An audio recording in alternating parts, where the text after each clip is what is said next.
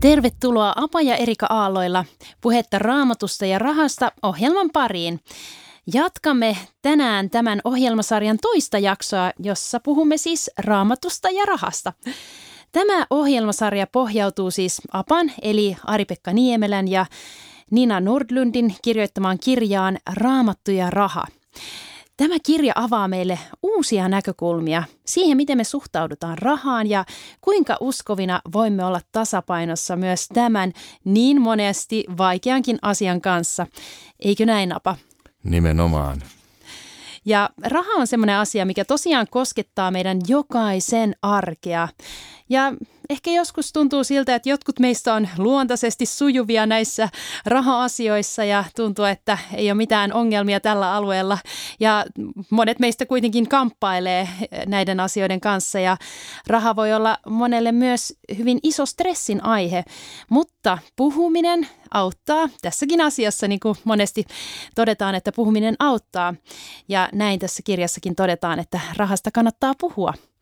Juuri näin.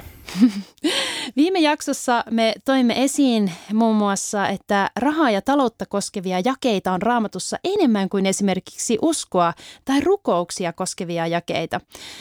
Ja pohdittiin sitä, että tämä on varmaankin aika yllättäväkin asia monelle meistä, että näin paljon raamatussa todella puhutaan rahasta – ja me myös puhuttiin siitä, kuinka on tärkeää puhua rahasta, jotta syntyisi avoin keskustelua kulttuuri tämänkin aiheen kanssa. Ja sitten me myöskin puhuttiin vähän siitä, kuinka Jumala on kiinnostunut meidän aineellisesta hyvinvoinnista. Eli hän on kiinnostunut meidän raha-asioistakin. Ja sitten me vielä todettiin semmoinen tärkeä asia, että me edustamme Jumalaa maailmassa jokainen omalla paikallamme. Haluatko Apa vielä tähän, vielä tästä, että kuinka me edustetaan Jumalaa jokainen omalla paikallamme, niin linkittää tähän teemaan? Joo, voisi ajatella, että luomisteologian valossa me näemme, että Jumala on luonut ihmisen omaksi kuvakseen mm. viljelemään ja varjelemaan tätä luomakuntaa. Viljely ja varjelu kuvaa sitä, että me luomme elämää, mm. me luomme järjestystä, me lisäännymme ja me täytämme maan, me rakennamme yhteiskunnan.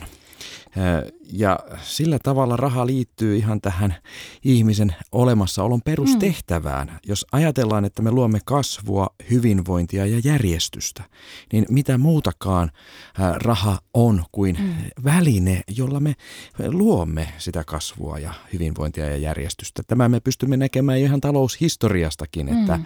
rahan avulla voidaan luoda näitä asioita yhteiskunnassa. Ja ehkä ottaisin vielä sen näkökulman tässä, että vanhan testamentin käsitteissä, niin järjestys on myös todella tärkeä käsitys ja käsite ja ajatus. Eli ihmisen tehtävänä on luoda järjestystä ja Jumalan hyvässä luomisjärjestyksessä vallitsee semmoinen tasapaino. Ja järjestys ja elämä liittyvät yhteen. Ja jos ajatellaan sitten rahan perustehtävää, niin sillä todella luodaan sitä järjestystä. Rahan avulla voidaan luoda eh, kassavirroille järjestystä ajan suhteen. Rahan avulla voidaan uudelleen järjestää omaisuuseriä. Rahan avulla voidaan uudelleen järjestää vaihdantaa, erilaisia suhteita ja niin edelleen. Eli raha todella palvelee oikeissa käsissä äh, ihmisen perustehtävää. Mm. Tämä on mun mielestä hirveän mielenkiintoinen, että tota, tosiaan voidaan ajatella, että Jumala haluaa antaa meille viisautta meidän arjen keskelle, luoda sitä järjestystä. Ja monestihan se onkin niin, että silloin kun tuntuu, että ikään kuin elämä hajoaa käsiin ja näin, ja puhutaan paljon siitä, että, että asiat ei ole niin kuin järjestyksessä, mm. että on vähän semmoista kaoottista, niin, niin näihin tilanteisiin Jumala haluaa myös antaa meille viisautta. Ja, ja tämäkin on tärkeä pointti, mitä, mitä toit esille, että meillä meillä on todellakin tehtävä ja missio. Jokainen siinä omalla paikallamme voidaan toteuttaa sitä jumalallista kutsua ja on hirveän tärkeää muistaa, että ihan se meidän tehtävä, mitä me tehdään ehkä meidän työelämässä, se on tärkeää. Oltiin me sitten koulun opettajia, sairaanhoitajia, lääkäreitä, siivoojia, kaupan kassalla, missä tahansa me ollaan, niin meillä on, meillä on siinä tärkeä kutsumus ja tehtävä, jota me saadaan tehdä palvellen Jumalaa. Kyllä, me siinäkin tehtävässä me viljelemme ja varjelemme sitä meidän ympäristöämme ja luomme hyvää järjestystä. Ehkä Kyllä. sen verran just on tärkeää aliviivata sitä sanaa järjestys, koska me helposti kristittyinä ää, mm. hahmotamme asioita ikään kuin synti, oikea teko välisestä näkökulmasta niin, ja helposti se ajattelu ja toiminta muuttuu abstraktiksi, mm. että me hahmotamme itsemme taivaan ja helvetin välimaastoon. Ja niin, että se olisi vähän niin kuin vaan moraaliohjeistus. Moraaliohjeistus ja tämmöinen, eh, kyllä, mm. ja, mutta kun me puhummekin järjestyksestä, niin se mm. konkretisoi ja ankkuroi meidän jalat tähän maan pinnalle ja pistää meidät puhu, pohtimaan sitä, että mitkä ovat minun tekoni vaikutukset, minun ajattelutapani ja asennoitumiseni ja toimintani vaikutukset minun elämässäni, lähipiirin elämässä ja koko yhteiskunnallisessa elämässä. Eli tänään me saadaan todellakin paneutua siihen, että miten minun uskovana tulisi suhtautua rahaan.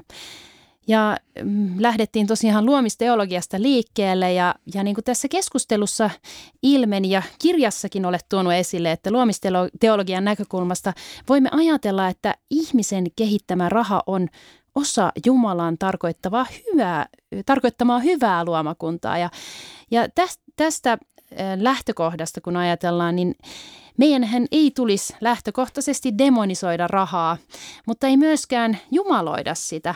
Hmm. Ja raha on, niin kuin ollaan tässä puhuttukin aiemmin, että se on yksinkertaisesti vaihdon väline ja myös varallisuuden säilyttämisen väline. Mutta kuitenkin tässä heti raamatun alkulehdiltä me voidaan lukea, kuinka ihminen lanki syntiin ja mitä tapahtui? Pilaantuiko raha synnin seurauksena? Eli onko rahasta tullut läpeensä paha? Mitä Apa tähän sanoisit? On hyvä kysymys. Ja voisi niin ajatella, että kun pohditaan syntiin lankeemusta ylipäänsä, niin meidän tulisi ajatella, että ei tästä luoma, Jumalan luomasta materiaalisesta todellisuudesta tullut pahaa. Eli, eli syntiin lankeemuksen seurauksena ei, ei tämä luomakunta niin sanotusti ontologisesti tai olemuksellisesti muuttunut pahaksi.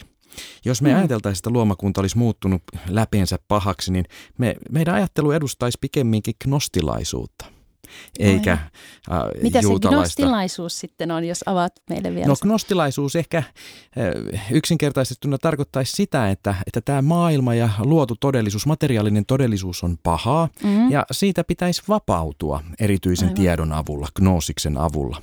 Ja Eli siitä, tieto on kaiken niin kuin Tieto ja sitten tietynlainen semmoinen rituaali ja mm. tietynlainen vihkiytyminen asioille. Ja sitten jos ajatellaan, että miten se vaikuttaa, on vaikuttanut kristinuskoon, niin vääränlainen heijastuma gnostilaisuudesta kristinusko olisi se, että me ajateltaisiin, että tämä materiaalinen todellisuus on paha mm. ja tästä pitää vapautua aineettomaan taivaaseen.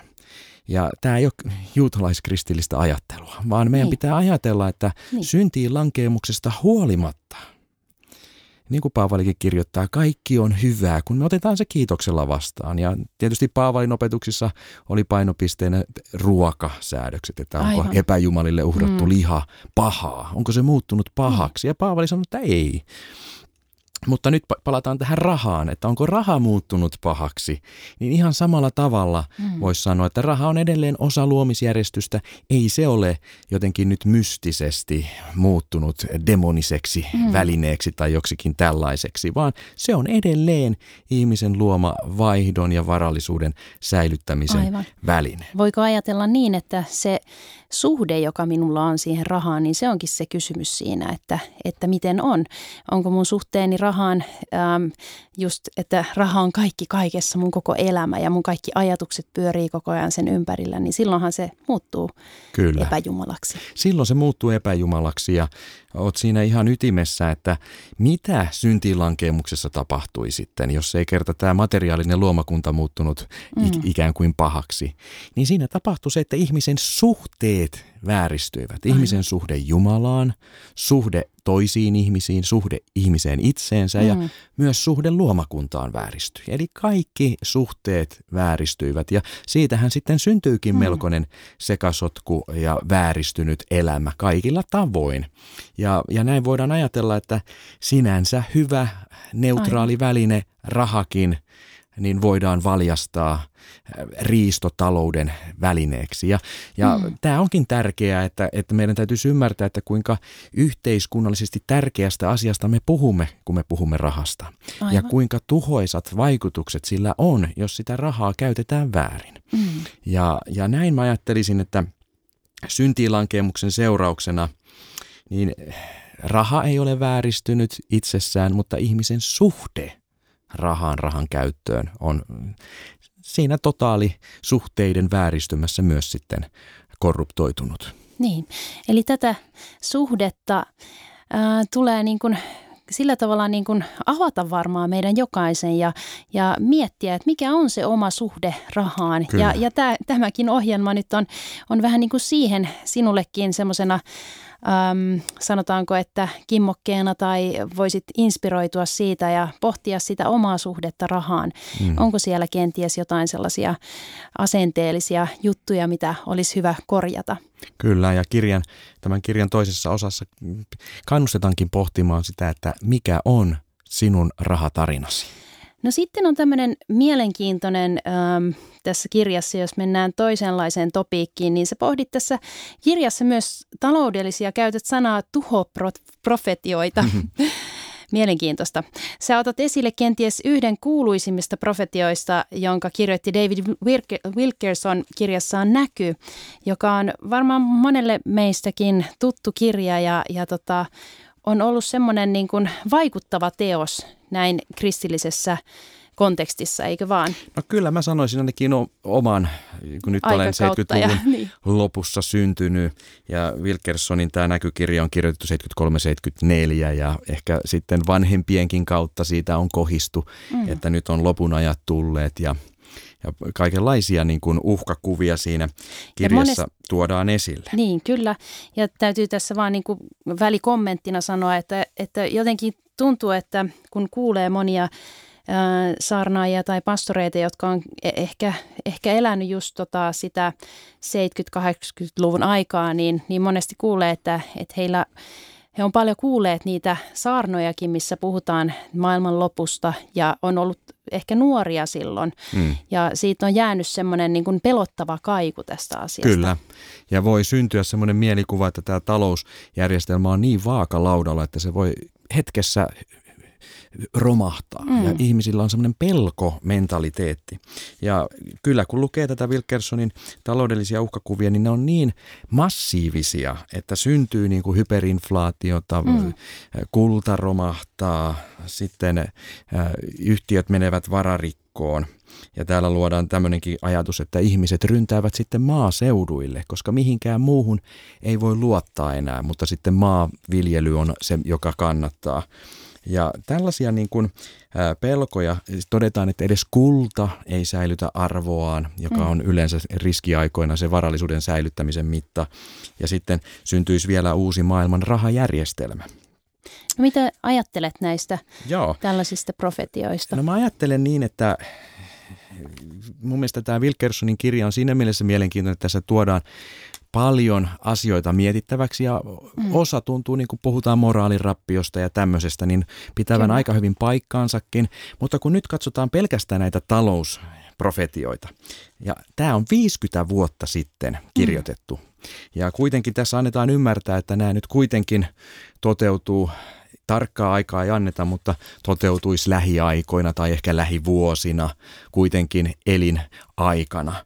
Mm. Ää, niin sitten niitä voidaan nyt sitten jälkikäteen katsoa ja arvioida, että kuinka hyvin on toteutunut. No, tässä kirjassa mä nyt en niin lähde arvioimaan niitä yksittäisiä juttuja, mutta mä totean, että kun Wilkerson antaa siinä taloudellisia ohjeita, hmm. hän toteaa, että ostokäyttäytyminen tulisi niin kuin rajoittaa vain minimiin. Ja sitten kaikkea velanottoa tulisi välttää, erityisesti luottokorttivelkaa on vaarallista – ja sitten seurakuntia ja lähetystyötä tulisi tukea taloudellisesti. Tällaisia ohjeita hän antaa, mutta sitten vaikka ostokäyttäytymistä tulisi välttää, niin kuitenkin hyvä auto kannattaa hankkia. Oli tämmöinen ohje siellä, niin mä pohdin vaan sitä, että mitä jos kaikki ihmiset olisi alkanut kirjaimellisesti noudattaa näitä opetuksia ja ohjeita, niin siitä itsestään olisi seurannut taloudellinen mm. lama kulutus olisi vähentynyt, työttömyys olisi lisääntynyt, markkinat olisi pysähtynyt. Niin tässä on hyvä esimerkki siitä, että tuhoprofetia itse voi aiheuttaa tuhoa. Mm. Ja sillä lailla meillä jokaisella on vastuu ylläpitää markkinatasapainoa, järjestystä ja luottamusta myös. Aivan. Ja tämä on hyvä esimerkki siitä, että tämä on niin tämmöinen, voisi sanoa, endogeeninen järjestelmä, eli kaikki vaikuttaa kaikkeen. Niin. Niin, niin sen takia tässä on niin kuin tärkeää myös niin kuin mielipidevaikuttajien kantaa vastuu siitä, että minkälaisia näkemyksiä esittää ja niin edelleen. Se on totta ja, ja varmaan aina, jos ajattelee niin kuin hyvää profetiaa, niin sehän myös sisältää sen toivon näkökulman ja sen rakentavan näkökulman, että Jumala kuitenkin haluaa antaa meille viisautta elää tässä ajassa. Kyllä, ja ta- elää tasapainoista, tasapainoista. elämää. Mm. Mutta sitten mä vähän tässä pohdin myös sitä, että onko se nyt sitten toteutunut, kun jotkut näkee, että kenties sitten finanssikriisi olisi ollut semmoinen profetian täyttymys. Niin. Mutta kun katsoo talousindikaattoreita, niin me näemme, että markkinoilla on aina eh, tapahtunut romahduksia, mutta sitten ne on korjaantunut ja isossa juoksussa bruttokansantuote, yritysten arvostus, kaikki on lisääntynyt, mm. että ei me olla nyt tänään missään toivottomassa taloudellisessa tilanteessa.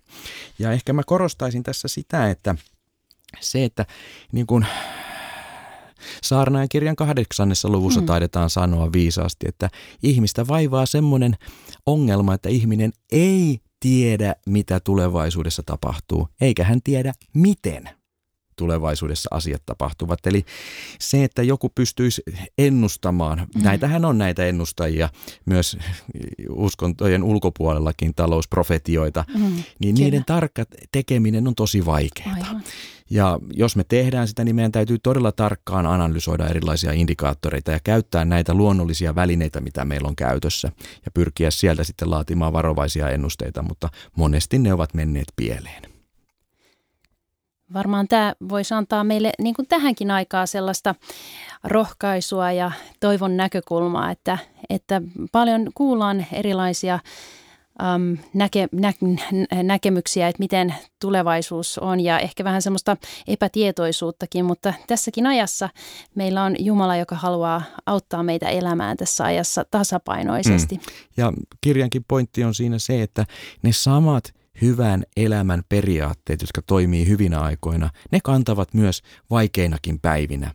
Eli siinä mielessä erilaisten tuhoprofetioiden edessä ei kannata niin kuin säikähtää, hmm. vaan elää vastuullisesti Jumalan edessä niillä hyvillä periaatteilla, jotka kantaa kaikkina aikoina. No niin, ehittäisikö me vielä ottaa tämmöinen kysymys, että kuinka uskovan tulisi suhtautua lainanottoon, jos lyhyesti vielä tähän kommenttia ja ajatusta? No, raamattu on vanhassa testamentissa paikotellen kielteinen velanottoa kohtaan. Mutta se syy on siinä, että vanhan testamentin aikana velka oli instrumentti, jolla velallinen sidottiin velkavankeuteen. Korot olivat aika suuria ja velallinen todella velan kautta, kun hän ei pysty maksamaan takaisin, niin päätyi orjuuteen. Mm. Ja vanhan testamentin ihanne on se, että ketään ei saa ottaa orjaksi, Aivan. vaan Jumalan omaisuuskansa kuuluu Jumalalle. Mm. Ja sen takia siellä on kielteisiä kannanottoja paikotelle velanottoa kohtaan. Sitten jotkut saattaa pohtia, että kieltääkö vanha testamentti koron kokonaan mutta Aivan. olen sitä mieltä ja olen tutkijoita käynyt läpi, että ei tietenkään, mm. vaan korkokin oli väline, jolla suojattiin heikompiosaisia. Eli köyhiltä ei saanut periä korkoa. Mm. Ja siellä taustalla on se ajatus siitä, että kun korko oli nimenomaan se väline, jolla köyhät sidottiin velkavankeuteen. No, tästä sitten pääsemme tähän taas nykyaikaan, että voinko niin. minä ottaa lainaa niin kyllä me voidaan ottaa lainaa, mutta siinä pitää olla vastuullinen. Meidän pitää niin kuin pohtia, että miksi minä otan lainaa. Hmm. Luonko minä sillä lainanotolla järjestystä, hyvinvointia, pystynkö minä maksamaan niin, sen kuinka takaisin. suuren lainan ottaa. Kuinka suuren mm. lainan otan ja mitä tarkoitusta varten. Ja pitää mm. todella pohtia, että pystynkö maksamaan sen takaisin. Ja lainan antajan pitäisi pohtia myös, että pystyykö velallinen maksamaan sen takaisin. Eli se on Aivan. luottamuksen mm. ää, väline Kyllä. myös. No miten Napa kiteyttäisit tämän dilemman, eli voiko ottaa lainaa vai eikö? Laina itsessään ei ole paha, mutta silti voidaan todeta, että on olemassa hyvää lainaa ja huonoa lainaa. Eli hyvä laina on semmoista, joka on hyvään kohteeseen otettu, vastuullista, joka pystytään maksamaan takaisin, jossa on kohtuulliset korot. Mm. Ja huono laina, no täydellinen esimerkki on pikavipit. Ne mm. ovat roistomaisia, rosvomaisia järjestelyjä, Ehkä hyvä esimerkki siitä, että varmaan jotain pikavipin laina, ta, tapaisia lainanantajia oli vanhan testamentinkin aikaan siellä kulttuurissa liikkeellä, jolla todella aiheutettiin isoja ongelmia Kyllä. niille velanottajille. Ja mä uskon, että täh, tässäkin asiassa niin Jumala varmasti antaa meille viisautta, kun me pyydetään sitä hän, häneltä, rukoillaan sitä, että Jumala auttaa meitä tämmöisen lainakysymyksenkin edessä, että onko tämä nyt vaikka sopiva asunto hankittavaksi ja mitä nyt päätöksiä voi olla tämmöisissä asioissa. Hmm. Ja ylipäänsä, jos ajattelee jopa niin kuin taloussuunnittelua laajemmin, niin Raamattuhan korostaa sitä, että Jumala pitää meistä huolta ja Raamatussa korostuu se luottamus Jumalan huolenpitoa ja meitä rohkaistaan monessa kohtaa, että ei, ei meidän ei tulisi murehtia. Niin helposti tästä ehkä tulee sellainen mielikuva, että että tota, mun pitäisi jotenkin vaan niin kuin olla huoleton ja, ja kuuluuko siihen silloin tämmöinen suunnitelmallinen äh, suhtautuminen talous, äh, talousasioihin, eli niin kuin jos ajattelee taloussuunnittelua vai pitäisikö vaan luottaa johdatukseen? Mm.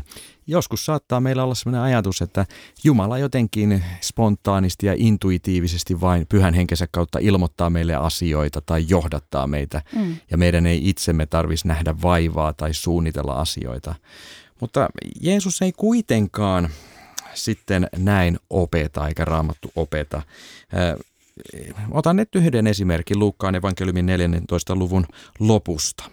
Jeesus puhuu siellä ja antaa esimerkin taloussuunnittelusta. Hän sanoi, että jos joku aikoo rakentaa tornin, niin kai hän ensin istuutuu arvioimaan kustannuksia nähdäkseen, onko hänellä varoja rakentaa se valmiiksi. Hmm, Ja Jeesus osoittaa tuolla opetuksellaan sen, että hölmöhän sellainen olisi, joka ryhtyy ilman suunnitelmia tekemään tällaisia isoja asioita. Ja tällä tavalla Jeesus opetuksellaan heijastaa myös sananlaskujen ja vanhan testamentin viisauskirjallisuuden ohjeita ja opetuksia. Eli just tällaisia, että harkinnalla hankkeet mm, varmistetaan. Kyllä ja niin edelleen.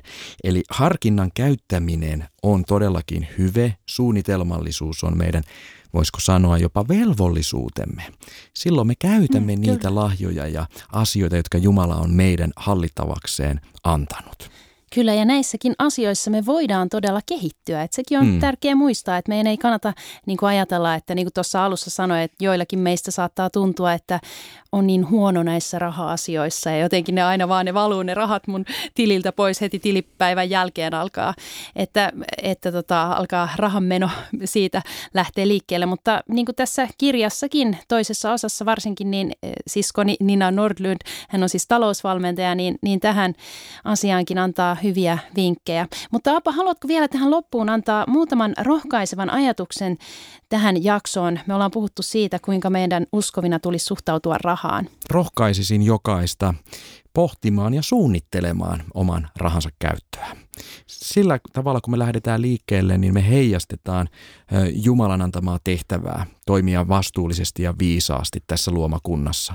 Ja samalla meille syntyy hyviä tapoja ja käytäntöjä pohtia sitä omaa rahan käyttöä. Eli kannustan kaikkia suunnittelemaan ja lähdetään pienestä liikkeelle. Ja tätä suunnittelua on hyvä tehdä rukoilleen. Kiitos kun olit mukana. Seuraavalla kerralla pohdimmekin sitten, millä tavalla työ on ihmisen kutsumus ja ilo. Tervetuloa mukaan ja siihen asti moi moi. Moi moi.